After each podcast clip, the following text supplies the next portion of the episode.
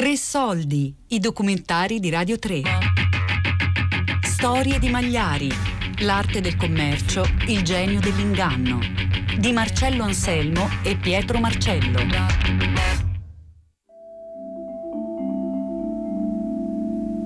Il Magliaro è un venditore ambulante che pur di raggiungere il suo scopo di vendita pratica il plagio.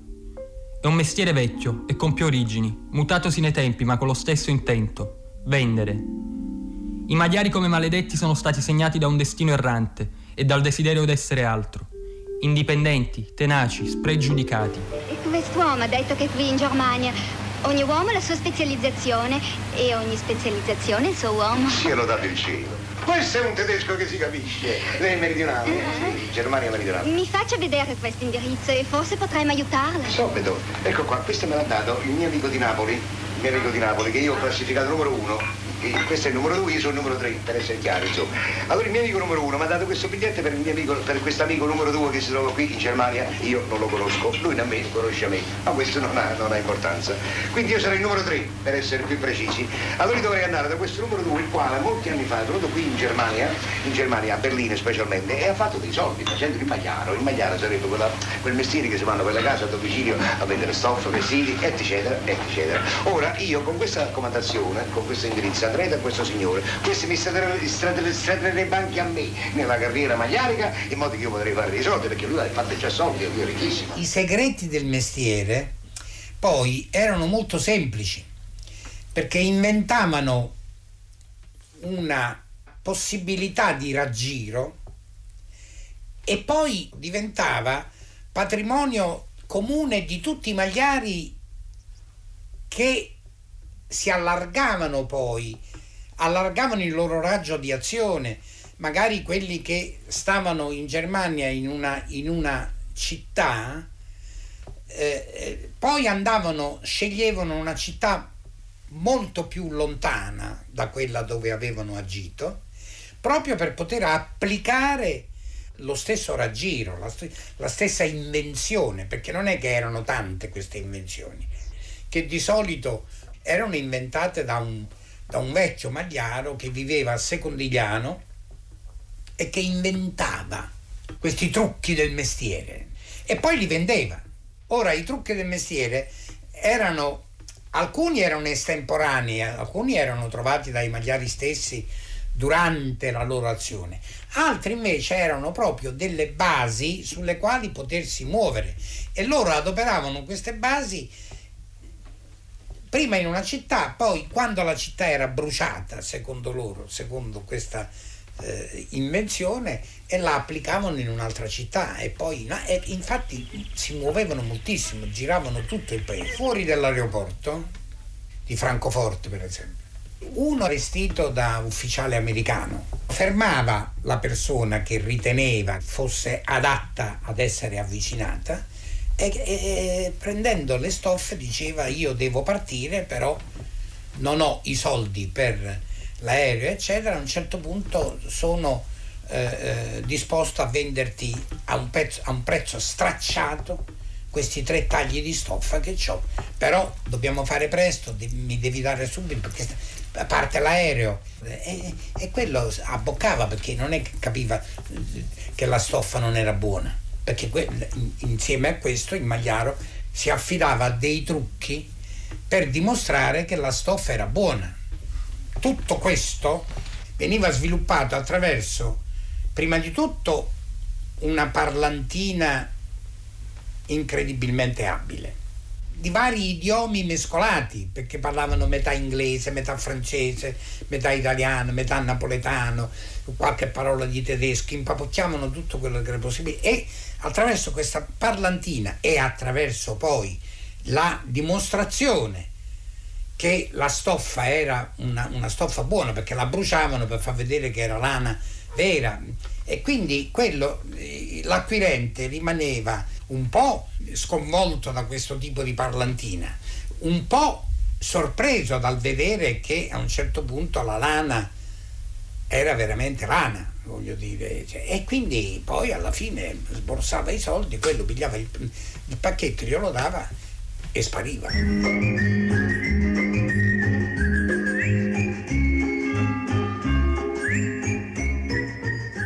Date una giacca 100 marchi, vai in un negozio qualunque 100 marchi la devi pagare. Ma per la legge è truffa perché mi hai detto che è pelle. È un tedesco, poi forse viene accolta la denuncia, ma da me vado io. Forse non riesco nemmeno a spiegarmi bene. Parlo nella generalità. Cioè, vado, vado qua alla questura centrale, mi guarda, mi hanno invogliato, mi hanno due giacche per me e per mia moglie hanno di pelle, hanno preso 300 marchi. Non, non puoi fare nemmeno una denuncia circostanziata, le vendevano agli stranieri in Germania. Gli slavi, che prima c'erano molti spagnoli, che ora non ce ne sono più, in Spagna c'è avuto il suo boom, i portoghesi ce n'erano molti, perché prima quello, lo straniero che c'era più di presenza in, in Germania non era il turco, turco venivano così, ne trovavi uno per miracolo, qualche indiano per miracolo, qualche cinese, per erano tutti italiani, spagnoli.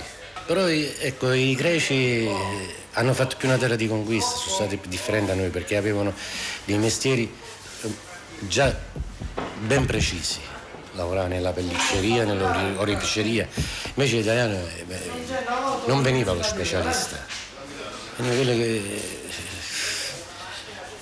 quello che trovavo, quello facevo. Sicuramente tra queste persone c'erano quelli che avevano più coraggio, più personalità, più dialettica, più simpatia, che ci vuole nei momenti in cui avviene una contrattazione e vendevano di più. Da dove si rifornivano per le merci? Sicuramente sul posto. C'erano dei commercianti che avevano la stessa estrazione delle persone che andavano a vendere, ma si organizzavano con magazzini per la fornitura dei famosi pacchi che potevano essere in tempi passati la coperta di somma, il servizio da bagno, le lenzuola cinesi, sicuramente contraffatte, ma che non venivano prodotte, e questo è un altro punto molto interessante da dire, in Italia, ma molte di queste, come successivamente si è visto per i trapani e per i martelli pneumatici, in paesi stranieri, quindi i magliari hanno una larga, una vasta identità in tutti gli stati del mondo. Per questo io dico, non parlano solo napoletano, ma sicuramente parlano cinese, parlano americano, parlano rumeno. È il malaffare che è internazionale, è il bidone che si identifica col malaffare ed è internazionale.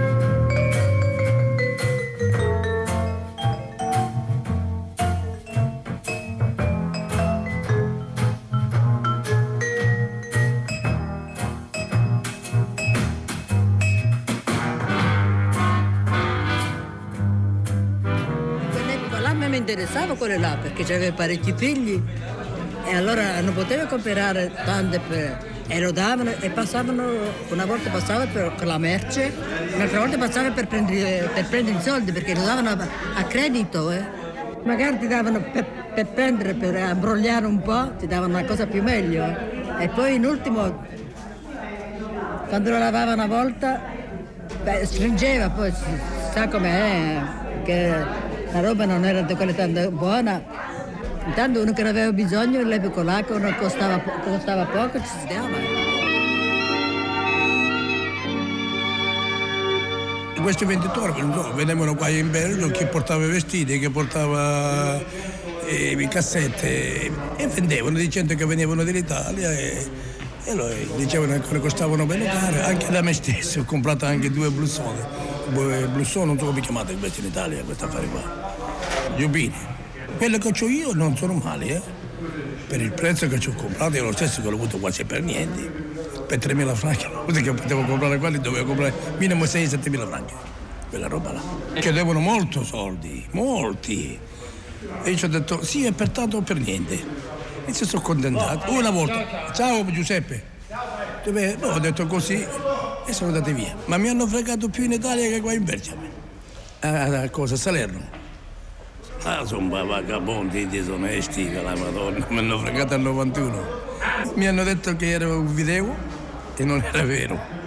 Eh, era, era imballato per bene, eh. E quando l'ho aperto erano poi le cassette di, di, di, di plancia, di, di, come si dice, compensato. e cassette di, di sacchi di dentro per fare il peso. Sono scappate, ma poi al ritorno volevano fregarmi ancora, ma non mi hanno fregato più quando mi hanno conosciuto. Lo volevo acchiappare per Giobù. Eh, mia moglie non ha voluto e allora è scappata.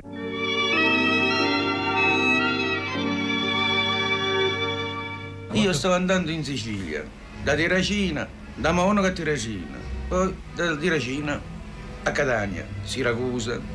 Fui invitato quell'anno lì. C'ero io, mia moglie e i figli, con la macchina. Arriviamo lì, volevo, prendiamo un caffè e mentre quando ritornavo alla macchina, sai, ho visto sto movimento, mi sono avvicinato, ho detto niente, no? Non ho comprato.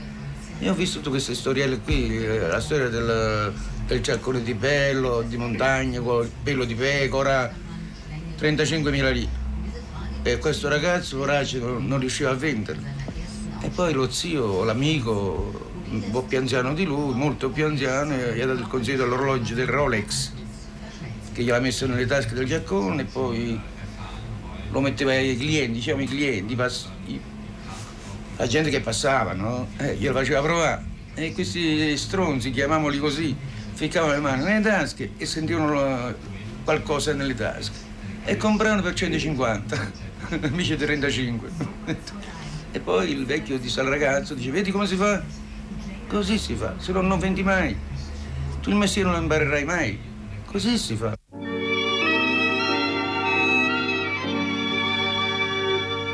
c'erano le cantine dove facevano mangiare e c'erano pure quelli che dormivano là. E allora come andavano là dentro e cercavano di vendere boh, per loro guadagnare anche un po', boh, eh, sempre approfittando di questa, di questa cosa che dicendo che venivano, dall'i- venivano dall'Italia, eh, erano italiani, sono cose che erano stati eh, una svendita, un camion, che, roba che era cascata di un camion, qualche cosa, insomma, sempre con delle scuse così. E vendevano un po' di tutto, cominciare da lenzuola, coperte, vestiti, anche i vestiti dell'armea, che- de- dei soldati che mi hanno proposto qua. Sono venuto con dei sacchi dei soldati dicendo che erano soldati che dovevano rientrare in Italia e rivendevano, rivendevano la roba per poter rientrare in Italia. Ora, siccome un militare italiano è di 21 anni, 20 anni, 21 anni, fino a 22, 23 anni. Ora, questi qua si presentavano all'età di 28, 29 anni, 30 anni anche, e si presentavano come militari. Chi li credeva? Pote- potevamo credere questo qua? No. Si presentavano come militari, come qua che erano qua o Scepa a Monza, che ci sono soldati carabinieri, ci sono. E si presentavano come qua che dovevano rientrare in Italia e che avevano bisogno dei soldi. Ce ne stavano che compravano, ce ne stavano perché boh, ci stavano della gente che come non è che siamo tutti stati, eh, eravamo tutti gente di città o gente che c'era gente che veniva dalle piccole borgate, dai paesetti. Dalle volte non parlavano nemmeno l'italiano. Compravano perché credevano di risparmiare un po' di soldi o di fare piacere a un paesano che veniva dall'Italia e che aveva bisogno. Or che non è vero perché li conosciamo questa gente come sono. E poi, come io vi dico, l'ultimamente, cioè un anno e mezzo fa, si è presentato un tipo che incominciava con 15.000 franchi, mi dava tre, gia- tre giacchetti in cuoio, de, come dite, blouson, giacchette a, a metà e una lunga, in cuoio, mi lasciava per 15.000 franchi e che per finire io dicendo che non avevo soldi in casa, che non potevo comprarli, è sceso fino a 4.000 franchi. Dunque vedi la differenza, 11.000 franchi, come si può fare lasciare se veramente una materia buona, che è buona, non la puoi lasciare così di 15.000 franchi a scendere a 4.000. Ora loro come fanno a venderne 3 per 4.000? Eh, c'è qualche cosa che non va.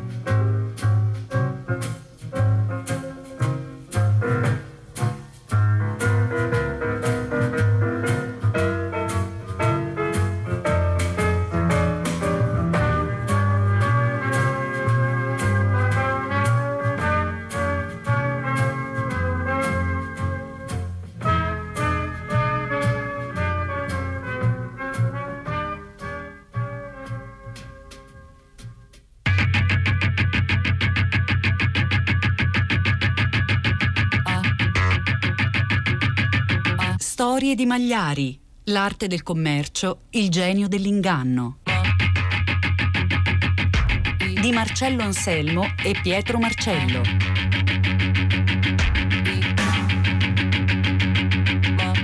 Tre soldi è un programma a cura di Fabiana Carobolante, Daria Corrias, Giulia Nucci.